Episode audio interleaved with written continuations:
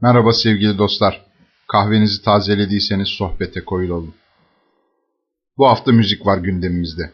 Ama bu kez biraz eskiye, 6. yüzyıl Orhun anıtlarında sözü edilen bir müziğe götüreceğiz sizleri. Gelin, tarihin çağrısına uyalım ve davulların, çevgenlerin sesine kulak verelim.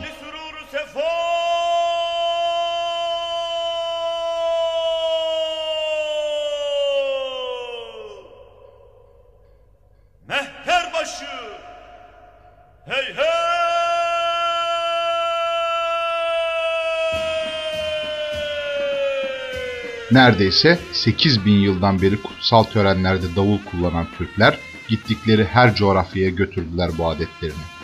Egemenlik simgesi öteden beri davul, bayrak ve tuğdur Türk devletlerinde. Aynı zamanda Mehter'in de atısı sayılan tuğ takımının temel çalgısı olan davul, 6. yüzyıldan beri resmi törenlerden ordu geleneklerine kadar her yerde etkisini hissettirir böylece. Osmanlı'ya atalarından kalan nevbet yani bir tür askeri bando dinleme geleneği zamanla gelişerek mehtere dönüştü. Mehteri hürmeten ayakta dinlerdi Osman Gazi. Sanki kurduğu devletin bir gün yıkılıp gideceğini ama yarattığı mehter geleneğinin tüm sanat eserleri gibi sonsuza dek devam edeceğini bilirmişçesine. Eski Türk hakanları 9 rakamını uğurlu saydıklarından tören takımları 9 katlı olurdu.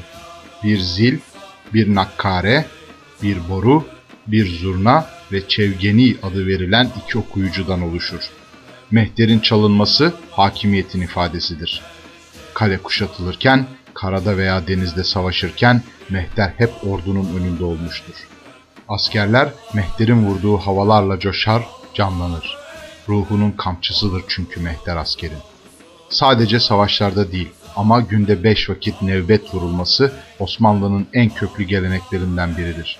Düşmanı kahreden, yeri göğü inleten, savaşı yönlendiren, zaferi, fethi müjdeleyen mehter, barışta da el üstündedir hep. Mehter'in göz kamaştırıcı melodileri büyük bestecilere de ilham vermiş ve klasik müziğin önemli eserleri Türk motifleriyle süslenmiştir. 18. yüzyılda Allaturka yeni bir müzik türü olarak literatüre girmiştir böylece. Mehter'in olağanüstü gücü Avrupalıları da benzer takımları oluşturmaya zorlamıştır. Böylece bugünkü anlamda bilinen askeri bandoların da temeli Mehter'e öykünülerek atılmıştır.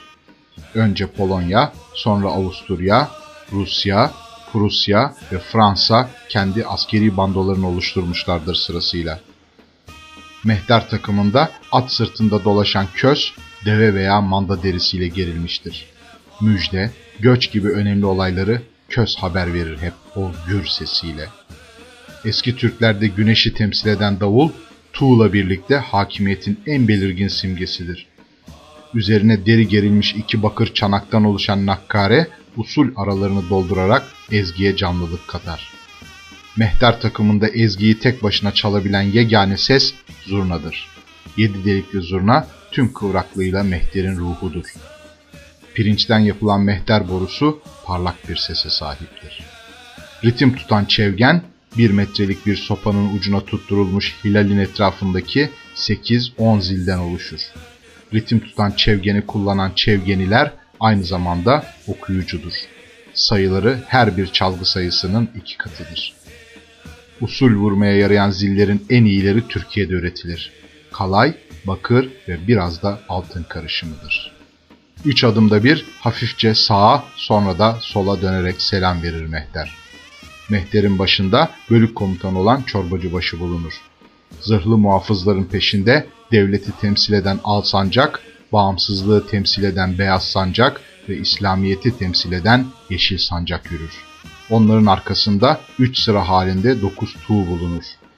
Tuğlardan sonra mehterbaşı, çevgenler, zurnazenler, boruzenler, nakkarezenler, zilzenler, davulzenler ve at üstünde közsen gelir. Saz başları kırmızı, diğer müzisyenler lacivert giyer. Osmanlı'nın ihtişamını belgeleyen mehter 18. yüzyılda devletin gerilemesine paralel olarak yozlaşmış ve 2. Mahmut tarafından kaldırılmıştır. Bugün eski Türk ordu ve donanmasını simgesel olarak temsil eden mehter, kültürümüzün en önemli uzantılarından biri olarak tüm dünyanın beğenisini kazanmakta. Gelin, siz de tarihin çağrısına uyun ve İstanbul Harbiye Askeri Müze'de varlığını devam ettiren Mehter'in dünyayı titreten ritmini yüreğinizde hissedin. Bir dahaki buluşmamıza kadar kahveniz sıcak, sohbetiniz koyu olsun. Sevgiyle kalın.